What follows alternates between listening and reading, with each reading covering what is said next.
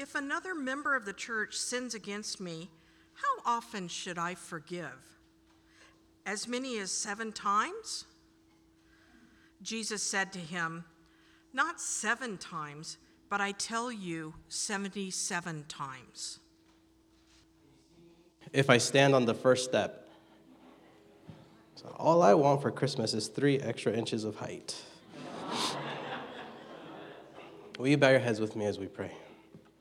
Heavenly Father, we are thankful. We're thankful even for the things we don't know we have. At Christmas, we know that it's difficult uh, to see all of the blessings when there is so much want.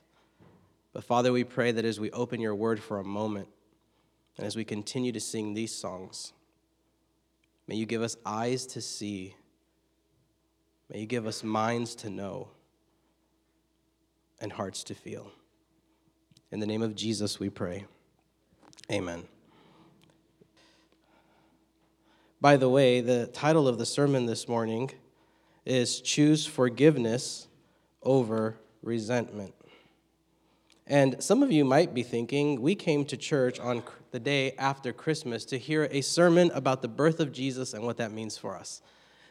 And we are, but we're going to do it a little bit different because I get this sense that people already know the story of Jesus' birth. We already know the story. We've seen the nativity scenes, and so we kind of tune out what the preacher is going to say because we've already heard it hundreds of times. So, what we've done this year is we decided to not tell the story so much as to tell about what Jesus actually came and did and what we learned from the life of Jesus. And so, I want to talk this morning about one of the gifts that God gives us, and it's forgiveness. And it's not just the forgiveness of your sins and the gift of salvation, but Jesus gives us the gift to know how to forgive others. And that's what we're going to talk about this morning. So I want to start with this, me- with this meme. It's M E M E, a meme. Pastor Brett taught us about that before he went to seminary. Um, but a meme is basically a picture with words on it. So Go figure. And here, some of you might have already heard this, but I'm going to do it anyway. So there's a conversation between a son and a father. The son says, Dad, I want to get married. Father, first tell me you're sorry. The son says, For what? The father says, Say sorry. Then the son says, But for what? What did I do? The father says, Just say sorry. The son says, But what have I done wrong? The father says, Say sorry.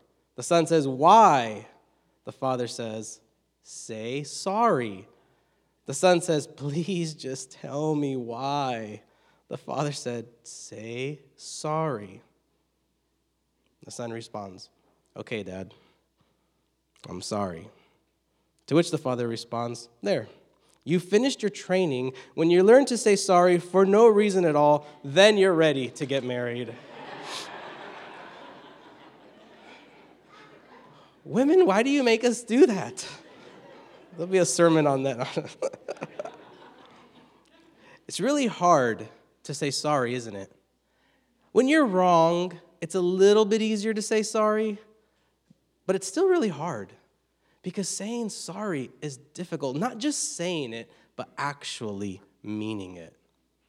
But what's even harder than saying sorry is when you've been the one that has been hurt what sometimes is harder than saying sorry is actually forgiving the person who hurt you. See, this has been a long year. Some of you have experienced more pain than you even thought you would ever experience. Some of you have been betrayed, have been hurt, have been lied to. Some of you have been treated very badly. And so you know the pain of what it feels like to be hurt. But as we come to the end of the year, this is one of those times that I believe God just kind of gives us, and He asks us to just step back and pause and to forgive the people that have hurt you. Because the truth is, is the only person who is being hurt by you not forgiving someone is really yourself. And some of you may be saying, but you don't know what they did to me. You don't know how horrible it was. And the truth is, maybe I don't know. But you see, what happens and what the Bible teaches us about forgiveness is that when you hold on to that thing that you're not wanting to let go of, what it does is it keeps you in the past. It keeps you locked into whenever that event happened, and it keeps you from being able to fully experience the fullness and the presence of God in the present moment. Not forgiving people keeps you living in the past. And we know it's difficult to forgive, especially if the offense was extremely painful.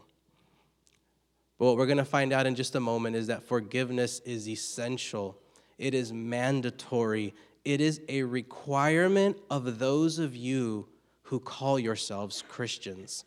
It's not optional.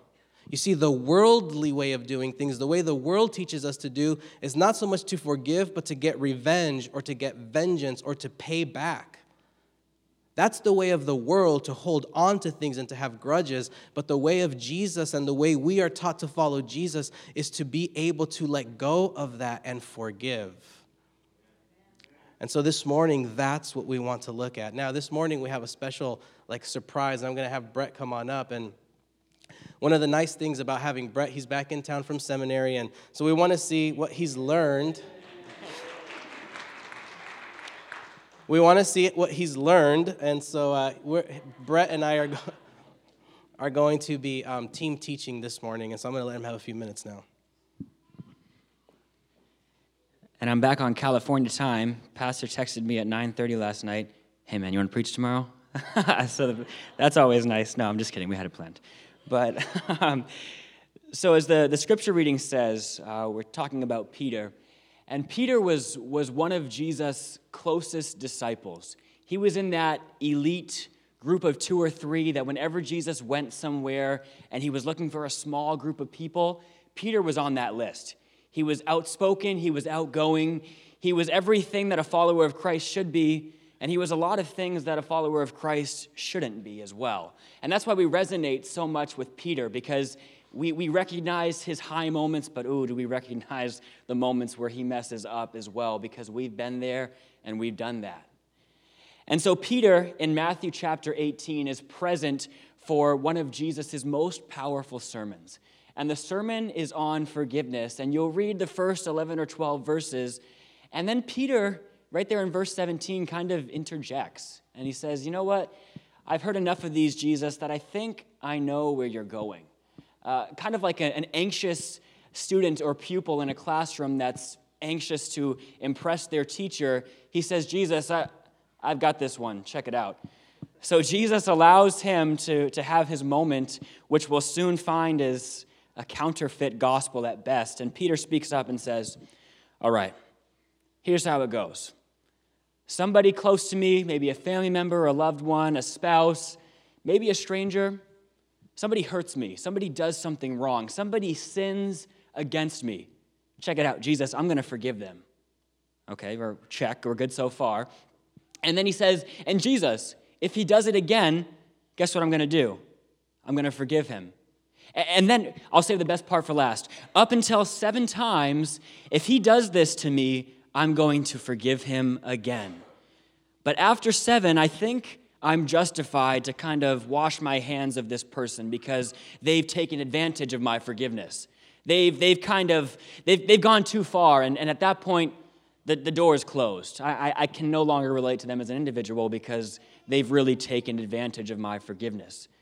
And so Jesus, with these compassionate eyes, says, Peter, seven times is not enough. In fact, 70 times, seven times, if that same individual does that same stubborn sin against you, if you're going to follow me, you are still compelled to forgive them. You are still compelled to give them the benefit of the doubt and still compelled to extend that forgiveness. And here's why because we have all reached our eighth time with God. We've all reached our 10th time. We've all reached our 490th time where we've let God down. And we continue to find that God's door is not closed, that God's grace goes far enough to reach into the darkest moments of our lives, into the 491st time that we mess up. God is there. And Jesus says, Peter, it's the least that you can do if you're a follower of me. It's the least that you can do to extend the undeserved grace that you've received to the ones around you. That is the very least that you owe to me as my follower. And Peter learned lessons the hard way. And, and we'll find very quickly as the story of Jesus' life and death and resurrection progresses that Peter really hasn't learned the lesson just yet. But he's going to. We'll fast forward the story. It's the last night that Jesus has on earth before his crucifixion. And he is inside the courts being tried. And Peter nervous, walking around with anxiety, has his head down, not exactly sure what to do. And then somebody spots him. And they say, Hey, I think I recognize you. You're, you're one of them. You're one of the disciples. You're, you're a follower of Christ, aren't you? And Peter says, Sorry, you, you, you have the wrong guy. There's no way that that's me. I understand the misunderstanding. We have the same haircut, but it's not me. And so he continues walking. He's like, that was close. Because he's ultimately not, not man enough or not a follower enough to, to take what Jesus is taking. So he continues to walk around in the shadows until a woman sees him and says, Hey, weren't you at that wedding feast in Cana where Jesus turned water into wine? I swear you were right by his side. And Peter says, No, no, no, the wrong guy. And for the second time, he denies Christ. And then later, early into the morning hours, he gets spotted again, and the same thing happens. You have to be a follower of Jesus. And for the third time, Peter commits this unbelievable sin of denying the Savior that he has professed this allegiance to for all of Jesus' ministry. Three times he does this. And we'll fast forward again. Jesus has died, he's resurrected, and one of the few conversations that the Gospel of John records for us is one that occurs between Peter and Jesus. It's in John chapter 21, and Jesus intentionally finds the disciples and asks to speak to Peter alone. And Peter is like, oh my goodness, like, if Jesus is anything like I am, I'm pretty sure this is done. We're done. Like, he's where he's going to cut the tie and, and I'm no longer going to be a disciple. I've, I've done the unthinkable. I've denied him. He's everything that I knew he was, and I still denied him. And, and Jesus says, Peter, do you love me? And Peter says, Wow, yes, Lord, I, I do. I love you. And Jesus says, No, Peter, do you love me? And, and Peter says, Yes, Lord, I love you. And then Jesus again, a third time, says, Peter, do you love me? And Peter says, Yes, Lord, I do. Three times Peter sinned against Jesus, and three times Jesus offered reconciliation. We serve a God that is radical about grace regardless of how many times we fall and make the same mistake, we find that Jesus is there with open arms. You see, Jesus doesn't keep a notebook with tallies of our sins. That's what we do with other people. Jesus has the eraser and he invites us to use it as well. And if we have a God, if we serve a God that is constantly there to pick us up every single time we fall, every single time that we fall, then who are we to allow anybody else that we interact with to fall from grace. And as we would continue the story in Matthew chapter 18, the very next story that Jesus gives to give more evidence and more proof to why we must continue to forgive.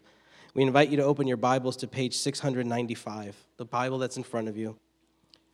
Matthew chapter 18, verse 21. 20, 23.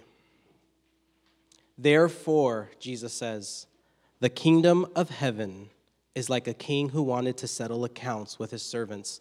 Jesus is making a declaration of what the kingdom of heaven will be like. Oftentimes, when we hear the kingdom of heaven, we think of what heaven itself will be like or what eternity will be like. But remember, when Jesus talks about the kingdom of heaven, or when he says the kingdom of God, what Jesus is talking about isn't just sometime in the future when we will all live in eternity with God, but the kingdom of heaven is a reality that is present here in this world. Yes, things are bad, and yes, evil exists in this world. That is obvious. But as Christians, we must be the countercultural force that says we will not live by the way of evil and vengeance and injustice, but we will live the way of Jesus and we will live the way of the kingdom of heaven. And the kingdom of heaven is when you make Jesus the Lord of your life, which means that instead of vengeance, you choose forgiveness. Instead of hate, you choose love. Instead of disharmony, you choose peace. Instead of hopelessness, you choose hope. To be a follower of Jesus, to be a Christian, isn't just to say that you're a part of the club that gets to go to heaven, but it's the part of the people. You must be a part of the people that become a solution in your place and in your time here on earth. You know, people say that sometimes people are so heavenly minded that they are no earthly good. We don't want to be those kinds of Christians. And in fact, the Bible teaches that we must not be those kinds of Christians. So, Jesus, in the story that he is about to tell, he is saying, if you call yourself a follower of who I am, if you're listening to what I'm saying, and so today I would say, if you take what the scriptures say, if you take it as truth, then this is what it must be like. He says, The kingdom of heaven is like a king who wants to settle accounts with his servants. As the king began the settlement, a man who owed him 10,000 talents was brought to him. That's like millions of dollars. Since he was not able to pay, the master ordered that he and his wife and his children and all that he had be sold to repay the debt. The servant fell on his knees before him. Be patient with me, he begged, and I will pay back everything. The servant's master took pity on him, and he canceled the debt and let him go. Another Bible translation says that the king forgave this man's debt. Now, I'm not going to ask you to raise your hands and say, well, how many of us have debt? But a lot of us do. How nice would it feel for you to just have someone forgive all of your debt? We know what that means, right? There would be a lot of like, you know, smiles in this place if all of us were debt free. But you see, the Bible writers use these financial terms because everybody understands money. You either don't have enough, or you have too much, or you have just enough, or you want more, but everyone understands money. So the Bible writers, and Jesus specifically, knows that. But you see, this can be substituted for all of the sins that you have committed. God forgives them because God lays his life down for you. God offers forgiveness. Now, there may be people in your life that do not want to forgive you, and that's understandable. We live in this life. But God does forgive. Verse 28 But when the servant, this is the servant who was forgiven his debt, when that servant went out, he found one of his fellow servants who owed him a hundred denarii. That's like a few dollars. That's what this says. He grabbed him and began to choke him. Pay back what you owe me, he demanded. His fellow servant fell on his knees and begged him, Be patient with me, and I will pay you back. But he refused. Instead, he went off and had the man thrown into prison until he could pay the debt. When the other servants saw what had happened, they were greatly distressed, and they went and told their master everything that had happened. Then the master called the servant in. You wicked servant, I canceled all your debt because you begged me to. Shouldn't you have had mercy on your fellow servant, just as I had on you? Shouldn't you have had mercy on your fellow servant? In anger, the master turned, turned him over to the jailers to be tortured until he should pay back all that is owed. And this is what Jesus says in verse 35. If you have your own Bible, underline it, circle it, memorize it. This is how your heavenly Father will treat each of you unless you forgive your brothers or sisters. This is not a contrary message to whether God will forgive us or not. The point that Jesus is making here is that just as Jesus forgives you, you are commanded to forgive all who have betrayed you and hurt you and done horrible things to you.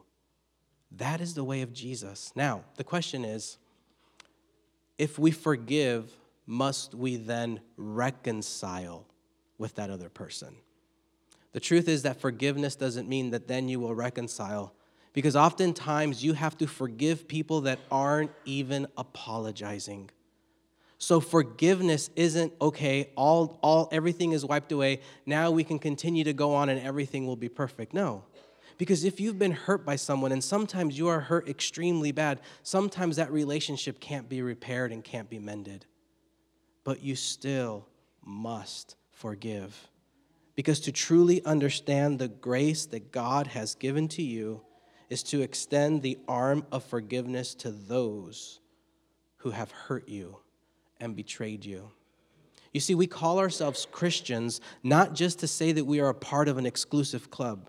We call ourselves Christians because what we're actually saying is we want to be reflectors of what Jesus is like. We want to shine like Jesus shines, and we want to live the way Jesus lived. On the way to the cross, Jesus says, Father, forgive them because they don't know what they are doing. Forgive them. On the way to his death, instead of having a message for his mom or his brothers or for whoever else, Jesus' message is forgive, forgive, forgive them. We forgive not because someone deserves it. We don't forgive someone because they ask for or because they apologize. We don't forgive because someone begs us for the, for the forgiveness. We forgive because God forgave you.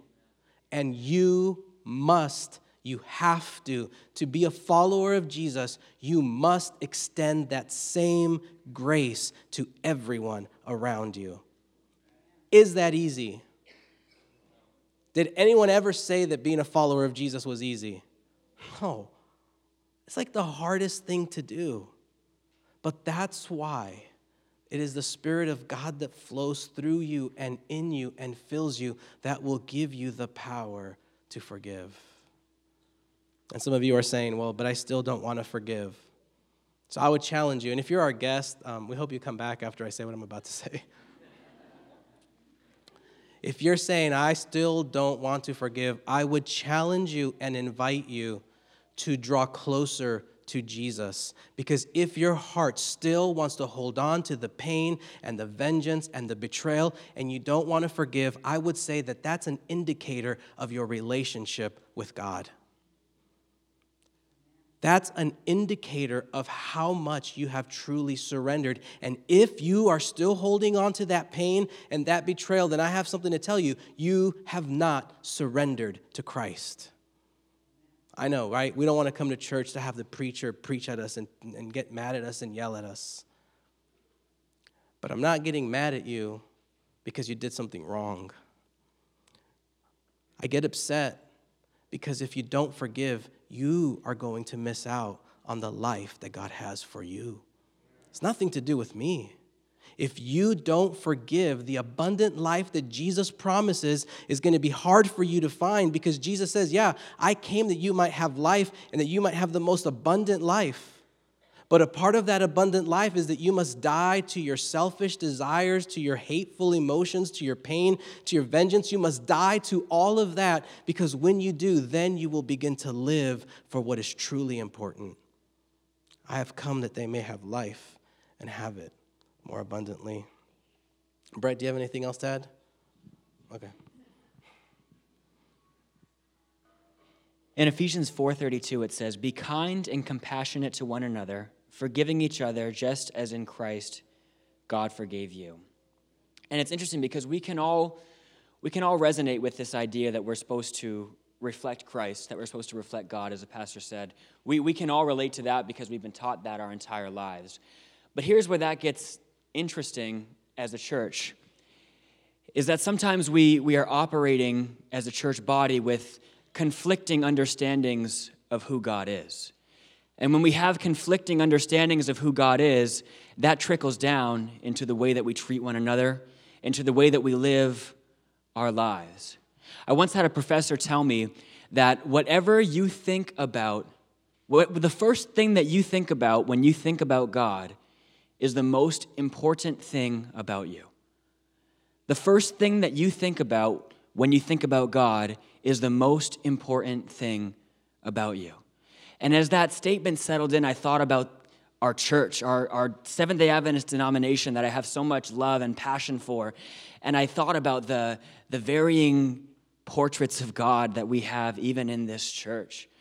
And I thought of, uh, of the way that I was raised and the church leaders that I was raised by, that the first thing that they thought about when they thought about God was a God of vengeance, a God that was looking for justice at any, at any cause, a God that, that, that was looking for, for some sort of divine judgment. And, and you can tell by the way that they lived their lives because they were constantly pointing fingers. They were the ones that, that looked at you and, and judged you. They were the ones that looked at you and pointed out your wrongs, hoping that you wouldn't look at them because it kept them safe. And I want to tell you today that that is not the gospel. Jesus came to show us who God was. And guess what Jesus defines himself as? Love. When the Bible talks about God, it uses one word, a synonym for who He is, for everything that He is, and it uses the word love. And sometimes it's hard for us to believe. It's too good to be true. And if you have trouble trouble believing that, I want you to read one of the gospels when you get home all the way through, and you'll see again and again that everything that Jesus is is entirely and only love. Let me give you a prime example. We'll go back to John chapter 8. Jesus is, is talking to his disciples, talking to a large crowd that has gathered, and the Pharisees, the religious leaders, interrupt and interject and drag this woman who was caught in adultery before Jesus. And they say, Jesus, what are you going to do? We know that you're the one who says that you have the ability to judge. If you're the Son of God, show us justice, Jesus. Show us, show us your righteousness. Show us what you're going to do to this woman who has, who has defiled your law. And so Jesus, in disbelief, looks at all of this woman's accusers and he bends down and begins to write in the dirt. And whatever he wrote, the Bible is not clear, we can imagine. Whatever he wrote made these Pharisees begin to be introspective and recognize that they had no room to be pointing fingers, and one by one, they walk away. And it's only this woman and Jesus. And this woman is still on the floor, trembling before the God, the creator of the universe, awaiting her fate. And Jesus bends down and looks her in the eyes, and he, he asks her, Where are the people who condemn you? Neither do I condemn you. Go and sin no more. Imagine if that's the mentality and the mindset that we embodied as a church. Imagine if when we saw someone with a conflicting lifestyle or with a lifestyle of sin, something that we disagreed with, imagine instead of shutting our doors to them, instead of saying that you have to reach this certain standard of righteousness before you're invited in, imagine if we brought them to the feet of Jesus. Imagine if we said, This is how I've benefited from grace, and I want to share that with you. Because it's not, it's not rules that are transformative. It's not a list of do's and don'ts that are going to change your heart. That is the grace of God alone. It is only the grace of God, the transformational grace of God, that can turn a heart of stone into a heart of flesh. It is only that grace that is given by God that can bring someone to life. And we as a church family have the ability to pass on that life changing grace. So, the question for all of us today is now that we've experienced the grace of God, what are we doing with it?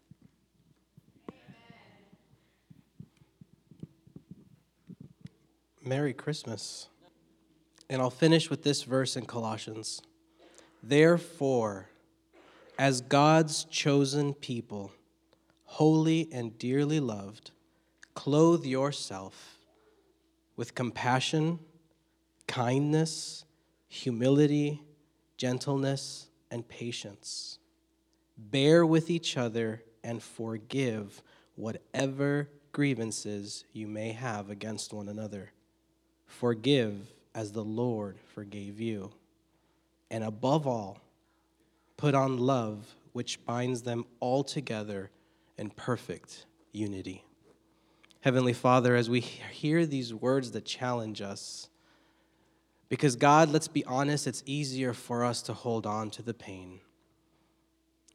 I pray that your spirit would come down in a double portion on every single person in this building so that you would give us the courage and the strength and the grace to forgive, so that in the forgiveness we can see a glimpse of who you are. Teach us, mold us, shape us, so that when the world sees us, they will see an image of who you are. That more people would confess and bow down before you. In the name of Jesus, we pray. Amen. When Jesus was born, a new star shone in the sky. And from afar, three wise men, kings, astronomers, recognized that they must travel afar to bring him gifts. Gifts to this newborn king.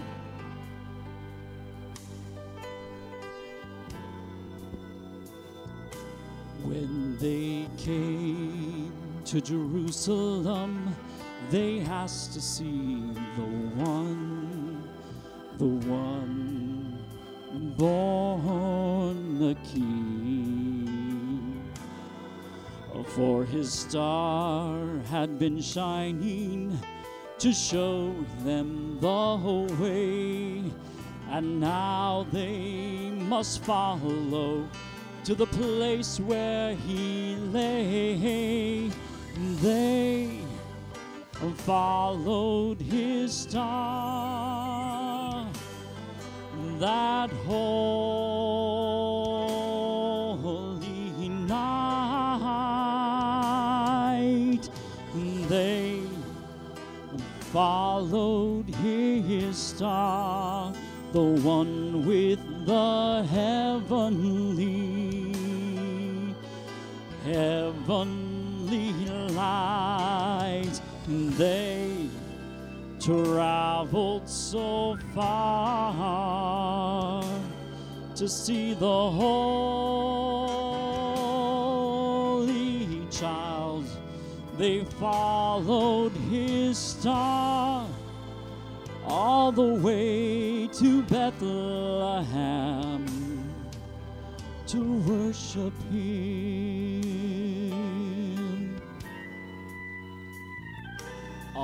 The way to Bethlehem, they followed that star.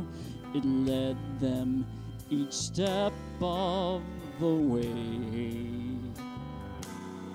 Oh, when the star stood above them, their traveling wasn't done. So they fell on their knees to worship God's Son. They followed his star, that holy night. They followed his star, the one with the heavenly, heavenly light. They traveled so far to see the holy child. They followed his star all the way to Bethlehem. Followed his star the way to Bethlehem. Followed his star all the way to Bethlehem